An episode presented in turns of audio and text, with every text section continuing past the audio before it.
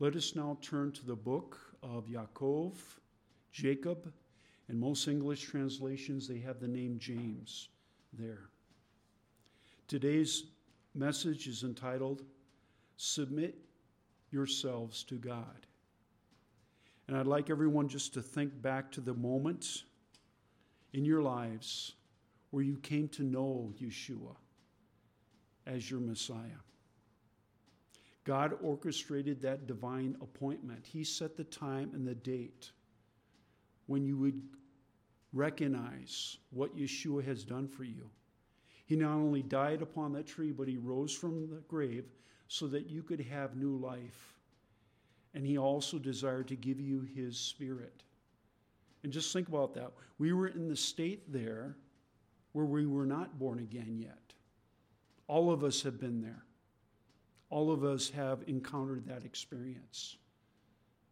And think about when the conviction came upon your hearts as being a non believer, a person who was not even born again at that moment. Think about that time. It's only by the grace and mercy of God the Father that He revealed His divine provision for you. And this, that's the same provision for anyone, whether you're from the nations or from the Jewish nation. God desired to reveal His will. But we had a choice. God has given all of us a free will. And so when the conviction from the Ruach HaKodesh came upon our hearts and minds, we were beside ourselves. Why? Because finally we realized that this gift was beyond whatever we thought of in the in prior days. And this knowledge is a true gift from God. And it was only when we allowed the conviction to come upon our hearts and minds and to understand the full revelation of who Yeshua Jesus is and what he's done. And with brokenness and contrite hearts, we accepted Abba, Father God's offer for us to have eternal life we had to submit to Abba, Father God's provision. Now, that submitting is an ongoing act of worship. No different than when we sing songs of praise or songs of worship, but also we worship the Lord through our daily lives, the choices we make. And so, Yaakov, Jacob, is writing. And he's not writing to non believers, he's writing to those who are going through that sanctification process because Yaakov, Jacob, had not arrived yet. He had not received his own glorified body. That sanctification process was going on. And so the things that he shares are the very things that he is battling within his own life. He is very honest and transparent. And he's being moved by what? His own motivation? No. He's being moved by the Spirit of the living God to share about the struggles that are going on in his own life and to let all believers, both Jew and Gentile, know this that we're going through this sanctification process together, and we have to be open to the Spirit of the living God to speak to our hearts and point out those areas in our life that need to change. He says you're to check your motives. You're to check all these things and allow the Spirit of the living God to continue the sanctification process. But remember this just at the time when we came to know Messiah, at the very beginning, before we were born again, we had that our own free will. You still have your own free will as you walk with the Lord, as you allow that sanctification process to proceed. And that's something that we deal with every day. So think of this from this perspective as we begin reading here, chapter 4. He's not speaking to those outside the Messianic community, the body of believers, but those that are in. There are many ministers who do topical sermons from the book of Yaakov. They'll hit certain topics, but they will do not do expository teaching. Line upon line, precept upon precept. Because you know what happens on the journey? Their own lives and the sanctification process stands before them as a mirror, and there's no escape.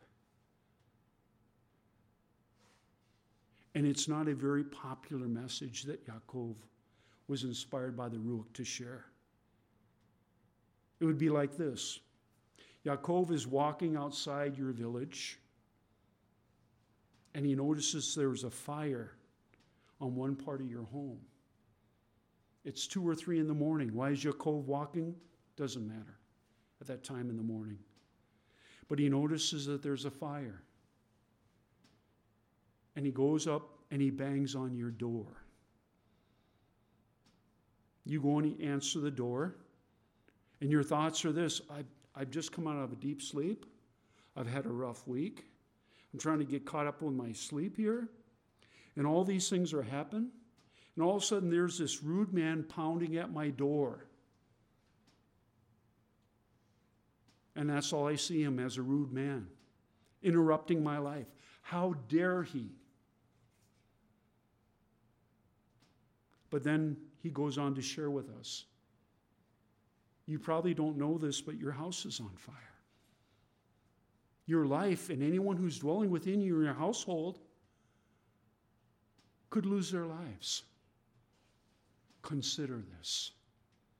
And then he leaves. You can go back, and if you have loved ones there and they're saying, Well, who was at the door? Oh, this rude man. You go back to sleep what happens? You lose your life. See, there are so many things in this world that desires for us to lose our life, to walk in deception. Let us hear what the Spirit has spoken through Yaakov. And it was written initially to those uh, Jewish people that were part of the diaspora. Who was Yaakov, Jacob? He was Yeshua's brother. He was the head of the Jerusalem Messianic community. And so he's writing this letter. And he knew this that this was spoken first to the Jewish people who were in the process a little bit further than those from the nations. Why? Because they were already maturing, they already had a relationship with the one God of Abraham, Isaac, and Jacob. And they should know better, but they needed these reminders. But this would also be copied and then sent to the other Messianic communities. Some had predominantly larger population of people from the nations. And to let them know you are being, in the process, grafted into a community here. There's mostly Jews, but they're all going through this sanctification process. They haven't arrived yet. We're all on this journey together. And so, if you think of that from that perspective, and also you think about this submitting your love to God by submitting every aspect of your life, that is a true act of worship. Let us begin. Chapter 1 and, excuse me, chapter 4, verse 1. What is causing all the quarrels and fights among you? Isn't it your desires battling inside you? You desire things and don't have them. You kill. You are jealous and you still can't get them. So you fight and you quarrel. The reason you don't have is that you do not pray. Or you pray and you don't receive because you pray with the wrong motive that of wanting to indulge your own desires. You unfaithful wives, don't you know that loving this world is hating God? Whoever chooses to be the world's friend makes himself God's enemy. Or do you suppose that the scripture speaks vainly, in vain jealousy, when it says that there is a spirit in us which longs to envy? But the grace he gives is greater, which is why it says, God opposes the arrogant, but to the humble, he gives grace. Therefore, submit to God. Moreover, take a stand against the adversary, and he will flee from you. Come close to God, and he'll come close to you. Clean your hands, sinners, and purify your hearts, you double minded people. Wail, mourn, and sob. Let your laughter be turned into mourning and your joy into gloom. Humble yourselves before the Lord, and he will lift you up. Brothers, stop speaking against each other. Whoever speaks against a brother or judges a brother is speaking against Torah and judging Torah. And if you judge Torah, you are not a doer of what Torah says, but a judge. There is but one giver of Torah. He is also the judge, with the power to deliver and to destroy. Who do you think you are judging? your fellow human being. Now, listen. You who say today or tomorrow, we will go and do such and to such a city and stay there a year trading to make a profit. You don't even know if you will be alive tomorrow. For all of you, for all you are, is a mist that appears for a little while, then it disappears. Instead, you ought to say, if Adonai wants it to happen, we will live to do this or that. But as it is, in your arrogance, you boast. All such boasting is evil. So then, anyone who knows the right thing to do and fails to do it is committing sin. Remember, that word from the Ruach was not given to those outside the Messianic community, but those that dwell within. And you know, if you first read that, there's potential there can be a lot of confusion and say, what is he even talking about? He can't be talking about us. We're, we're redeemed by the blood of the Lamb. We, we've been sanctified.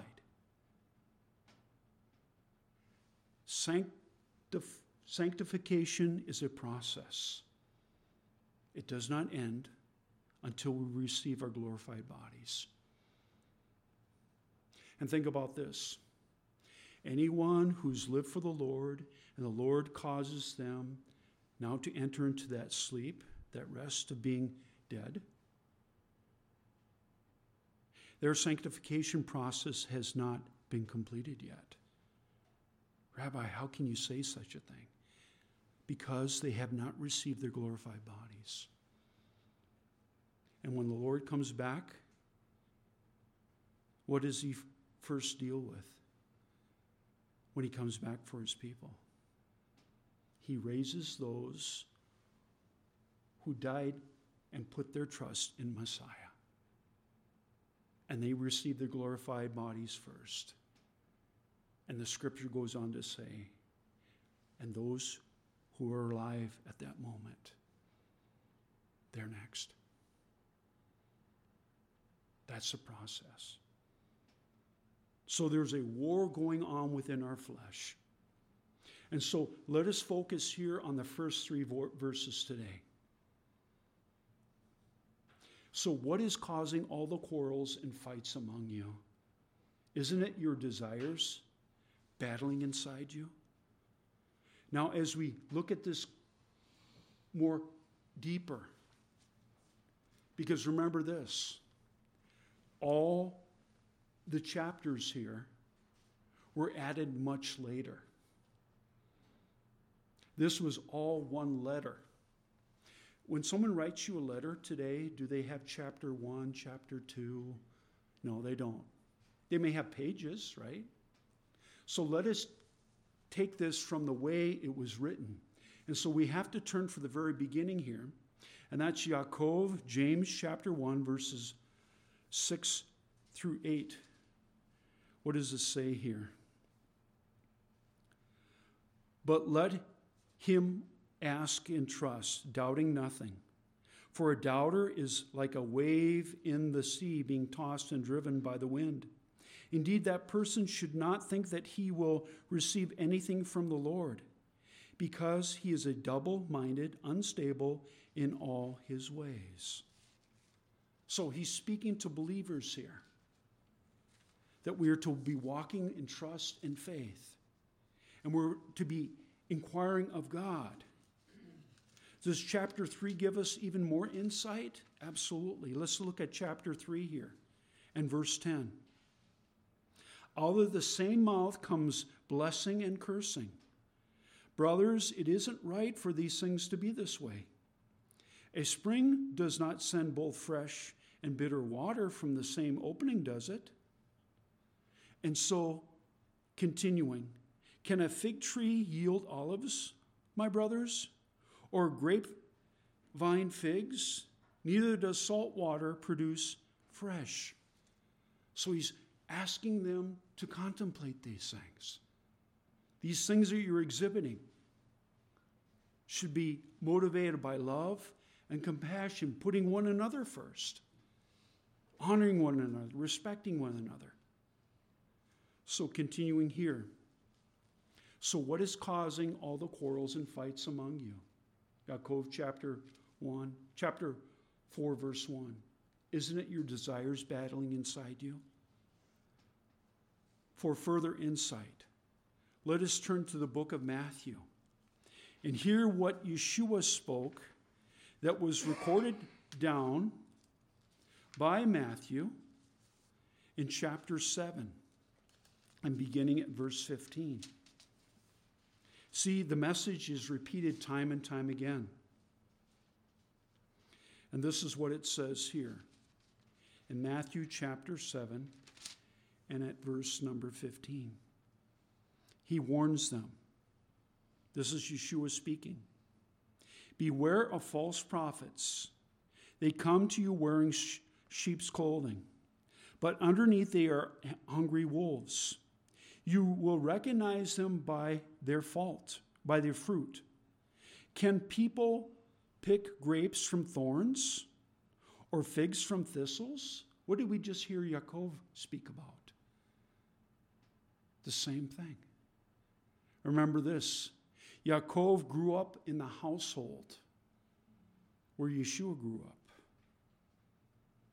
Continuing. A healthy tree cannot bear bad fruit, or a poor tree good fruit.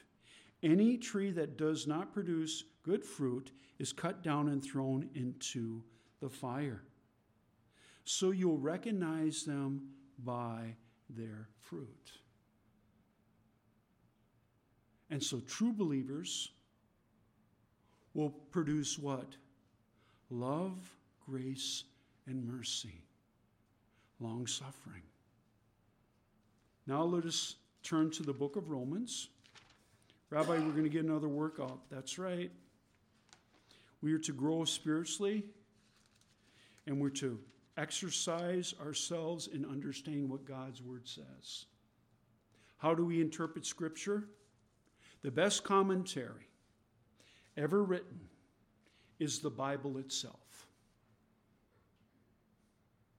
Every other commentary is people's opinion.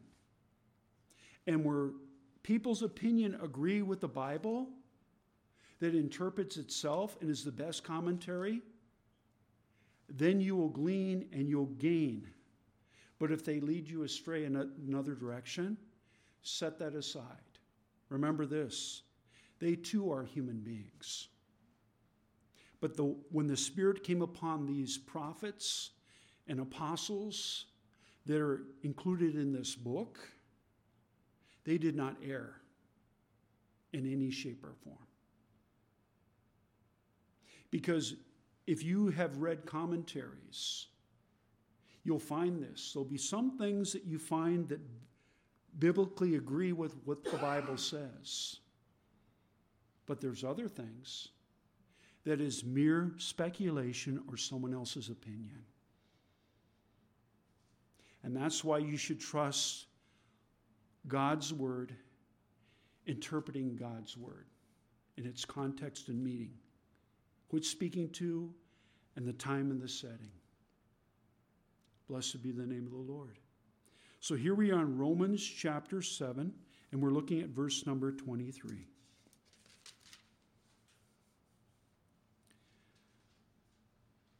But in my various parts, and you know, there are many times I've known where believers will just kind of rush through this verse.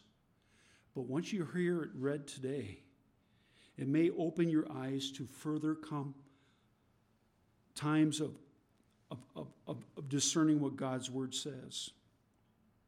But in my various parts, I see a different Torah. Who's speaking here?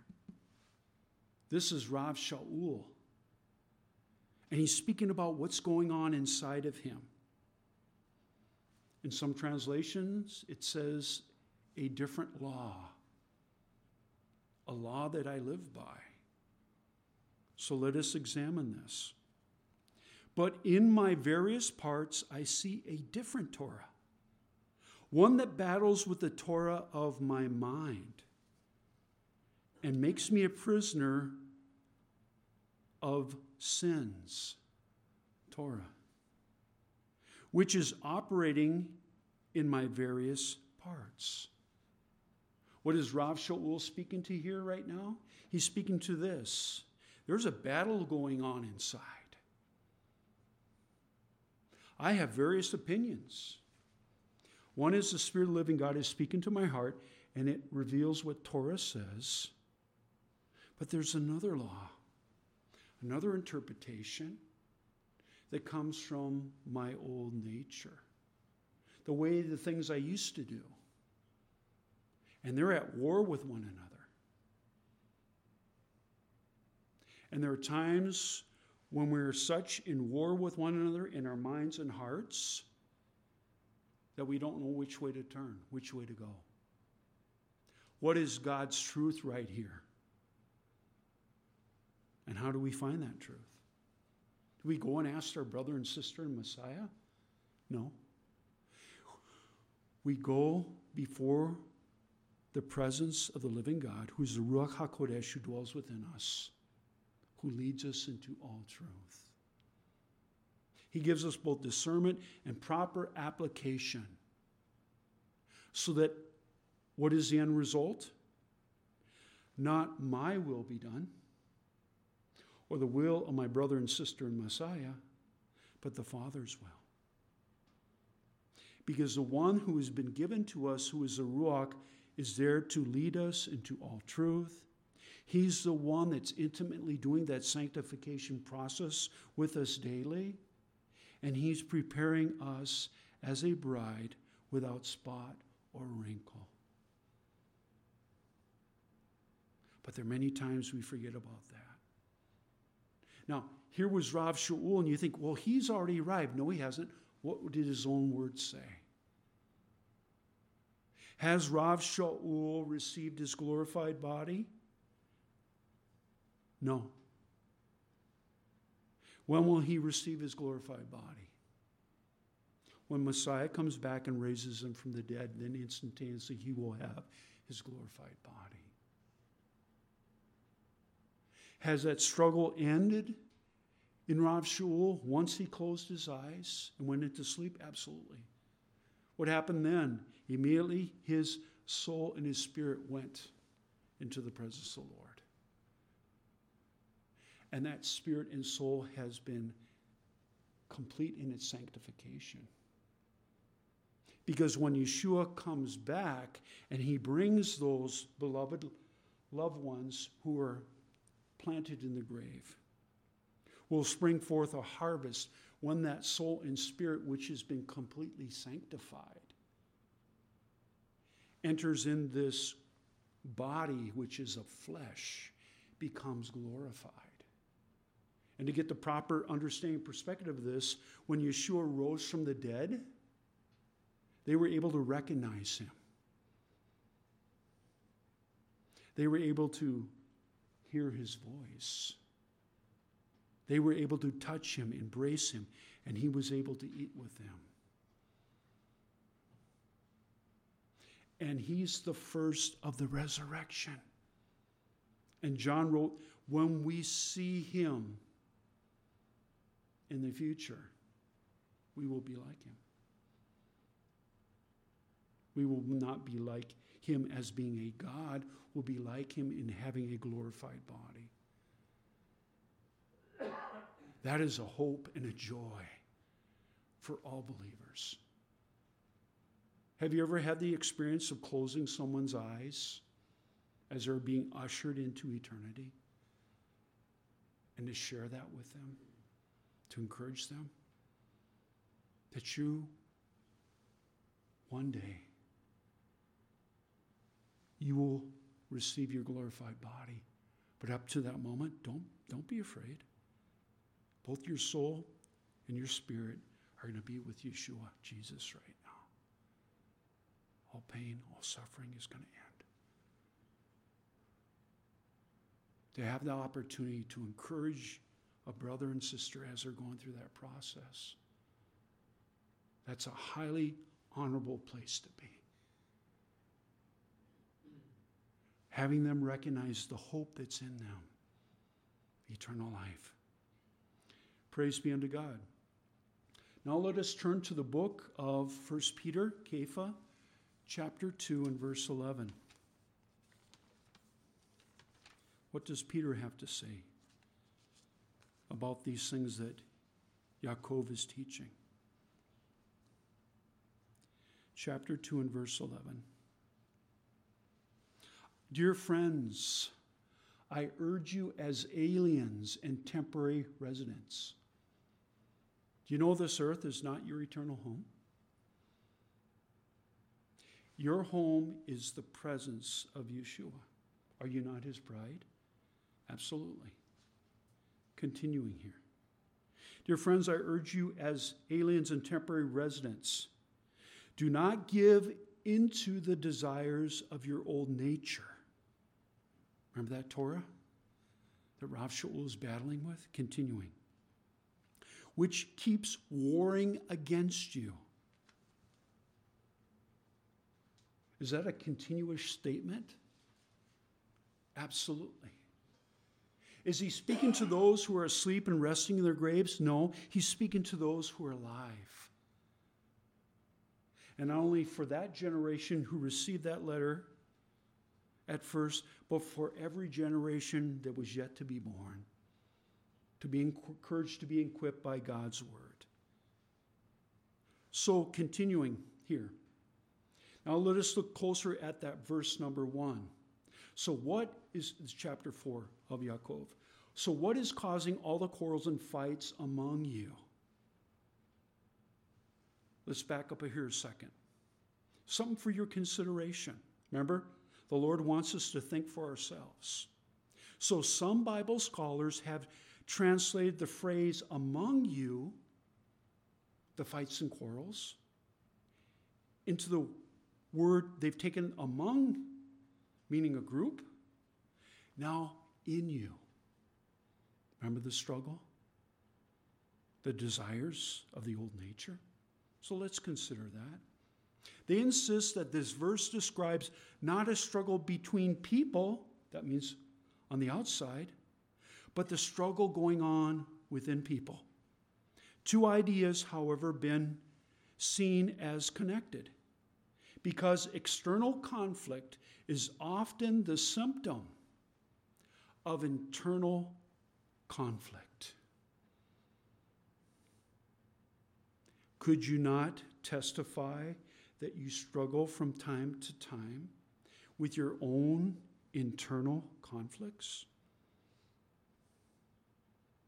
If you do not, then I question whether or not you're born again.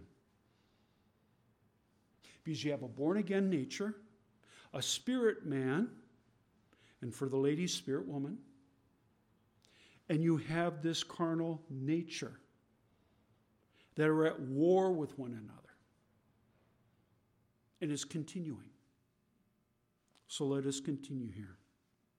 Because the external conflict is often a symptom of an internal conflict. People who are not at peace with themselves are not likely to be at peace with others. Have you ever found that out in relationships? Toxic relationships where you can never please them. So you try to appease them. And then one day you have to break that relationship. Otherwise, they will destroy you.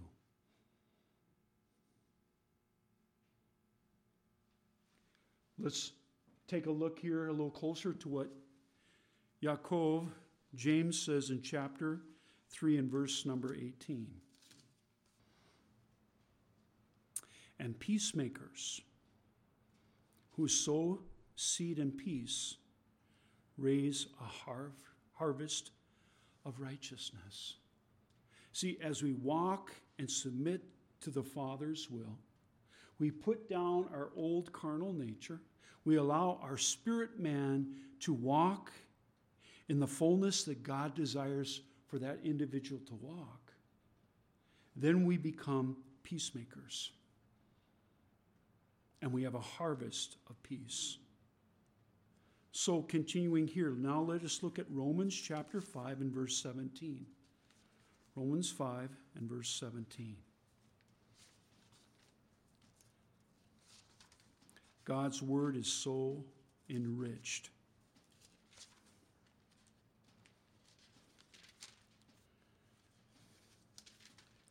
Romans 5 and 17 declares to us for if the because of the offense of one man, and who was that man? Our father Adam. You know what's amazing? We always remember that Eve, our mother, was deceived, but we forget that God the Father spoke to Adam directly and said, You can eat of any other tree or fruit in the garden. But you shall not partake of the fruit of the knowledge, the tree of knowledge of good and evil. And when Eve brought to Adam that fruit, and I believe this with my whole heart. I can't prove it from Scripture, but that's okay. But just consider this. I believe that Adam knew exactly what that tree looked like, he knew what fruit it produced, because anything, you know, as a, as a child, when your parent says, you don't touch that, what happens? That's our whole focus, right? And I believe when Eve brought and produced, presented the fruit before him, in my mind's eye, my thoughts, can't prove it biblically, but I know my old carnal nature, if I was in that situation, I'd probably look at the fruit then look at the tree. Then take it and take a bite. Act of rebellion, sinning against God's knowledge with open eyes, open heart. Because I believe the lie that if I partook of that fruit, as the serpent said, and deceived Eve, you will be like God. Isn't it amazing? We always want to do things by our own efforts and works, our way and not the Father's way. Praise be unto God. Now, let us turn. Oh, I didn't finish that verse. For if because of the offense of one man, death ruled through that one man. How much more will those receiving the overflowing grace, that is, the gift being considered righteousness, rule in life through one man? And it gives us the name there. Some translations, it's Jesus, Yeshua, the Messiah. See, he's called the second Adam, the reconciler, the deliverer, the seed that was promised, that was given through Eve. Rabbi, women do not have seeds. That's right. That gives us a hint that it was going to come through the Father's plan and his provision. He did not choose himself to do that. He did not choose his son to do that, but he chose the Ruach HaKodesh to fulfill that calling. And Scripture gives detail on that. But let us move forward. Praise be unto God. Now let us look at verse number two. You desire the things and you don't have them. You kill and you're jealous and you still can't get them. So you fight and quarrel. The reason that you don't have is that you do not pray. Let's dig a little deeper here as we move forward. Three times Yaakov James explains that those who seek to get what they want through their own devices, instead of asking the giver, Abba, Father God, of every good gift, are frustrated in the process. Why? because worldly pleasure and worldly works never satisfies. You never reach the goal. Next, it is difficult to comprehend in this verse here how killing was taking place. Didn't that kind of jump out at you? I mean, these are sanctified believers. They're killing one another? What, what could that mean? All right? So let's Look at that verse here. Your desire things and don't have them. You kill because you're jealous. I guess, Rabbi Frank, that does say kill. But what does it mean? It is, it is difficult to comprehend how killing was taking place within the Messianic community. One possibility is this that is, the rich were taking the poor to court and stripping them of all they owned. With no resources for food or other necessities, death was inevitable, the result. And how do we know this? Out of Yaakov chapter 5 and verse 6. This is a warning to those who are doing this. For while we were still helpless. Excuse me, I'm in Romans. Rabbi Frank, get to the right book. How I caught that so quickly is I did that in my preparation a couple days ago. All of a sudden I was in Romans and, the, wait a second, where are we? There we, there we are. We're in Yaakov chapter, and I have to look it up here again, chapter 5 and verse 6.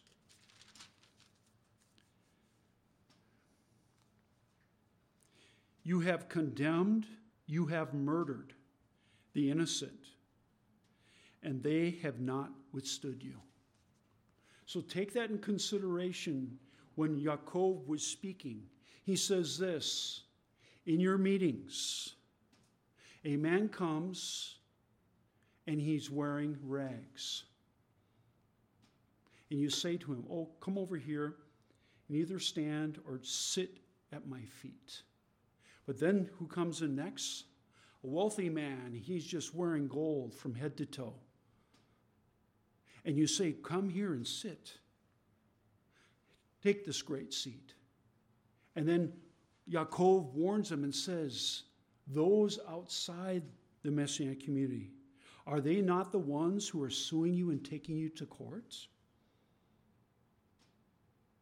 And he says that there should not be any partiality in people's status. See, because we live in a culture today where we cannot comprehend what was like to live in the first century. If you were taken to court by a wealthy person, you could bribe the judge to decide on your account. And if the judge decided, okay, Rabbi Frank, I want you to give now that man your cloak as payment. And night comes. And I have no way to keep myself warm. I have no fire. I have nothing. What happens to the body that becomes weak and cannot sleep? And the next day I go out in the fields and I help with the harvest, and the sun is beating on me all day. I have nothing to cover my skin, and I'm getting sunburned, and I'm becoming weaker and weaker and weaker. And I'm trying to work, but the, the, the man that owns the field, he only pays me a day's wages, which is basically enough for me to get maybe one meal. But I got to go home and I got to divide that meal with my family members. What state would I be therein? Becoming more and more weak. But here it's a brother in Messiah that's brought me to court and sued me. So that is the possible explanation where it speaks about killing here in Scripture. And you can leave that aside or accept that. That's up to you. So now let's go back to verse number three. Or you pay and you don't receive. This is Jacob chapter 4, verse 3. Or you pay, you pray and you don't receive because you pray with the wrong motive that of wanting to indulge in your own desires. Wait a minute, Rabbi Frank, that's pretty heavy. Well, let's dig into that. You pray with the wrong motive.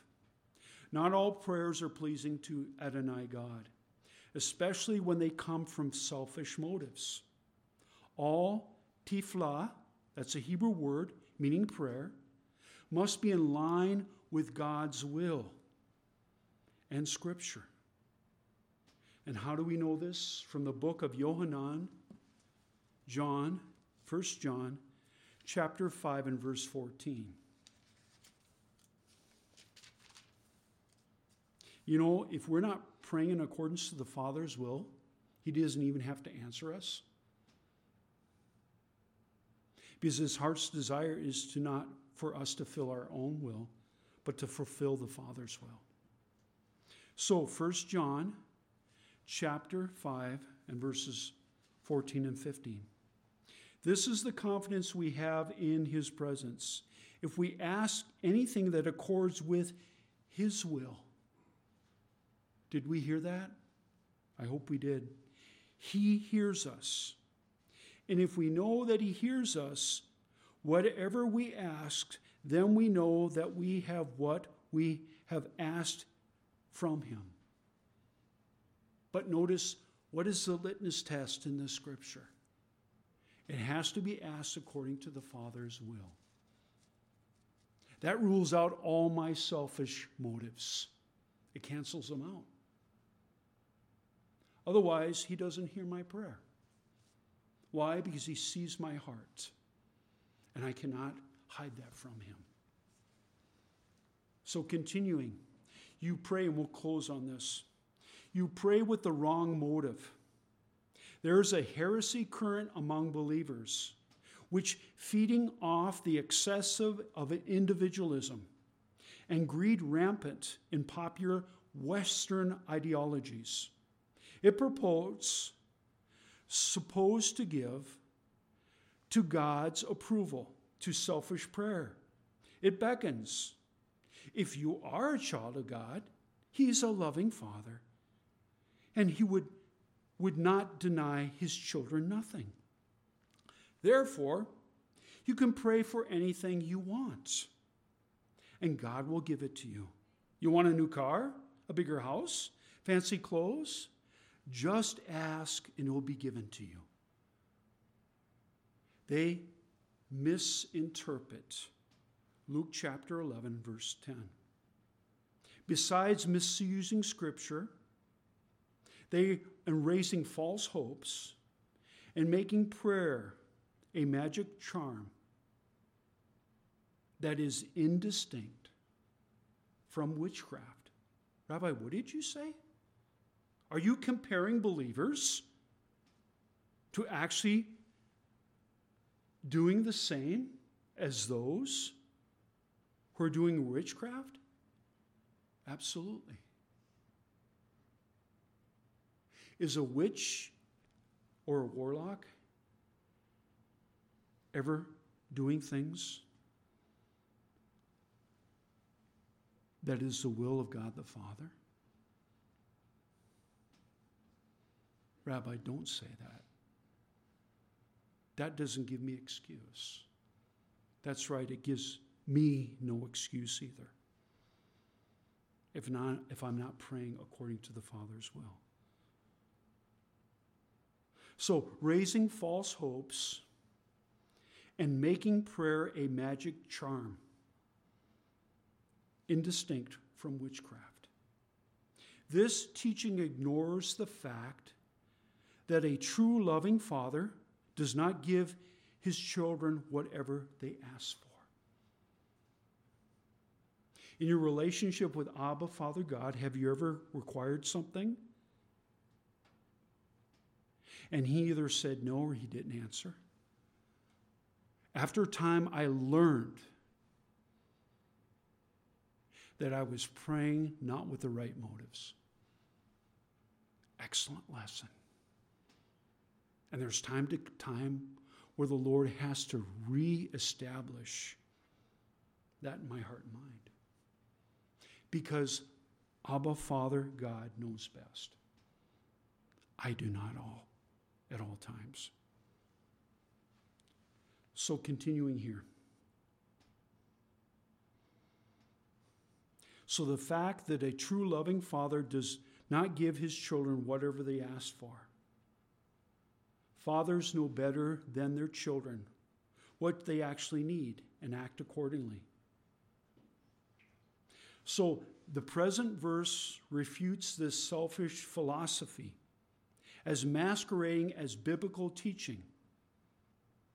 As we compare Yaakov's scathing condemnation of the arrogant rich, and we'll end on this today. Yaakov, James chapter 4, and beginning at verse 13. This is what it says here.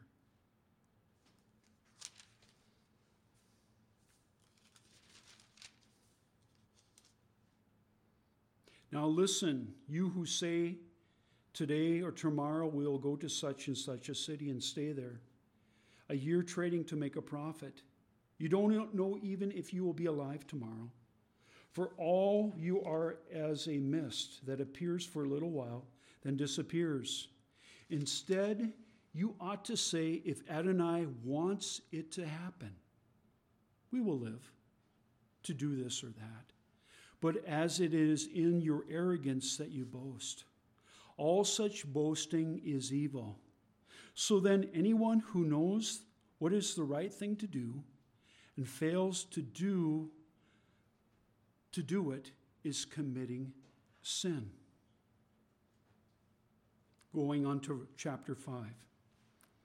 Next, a word for the rich.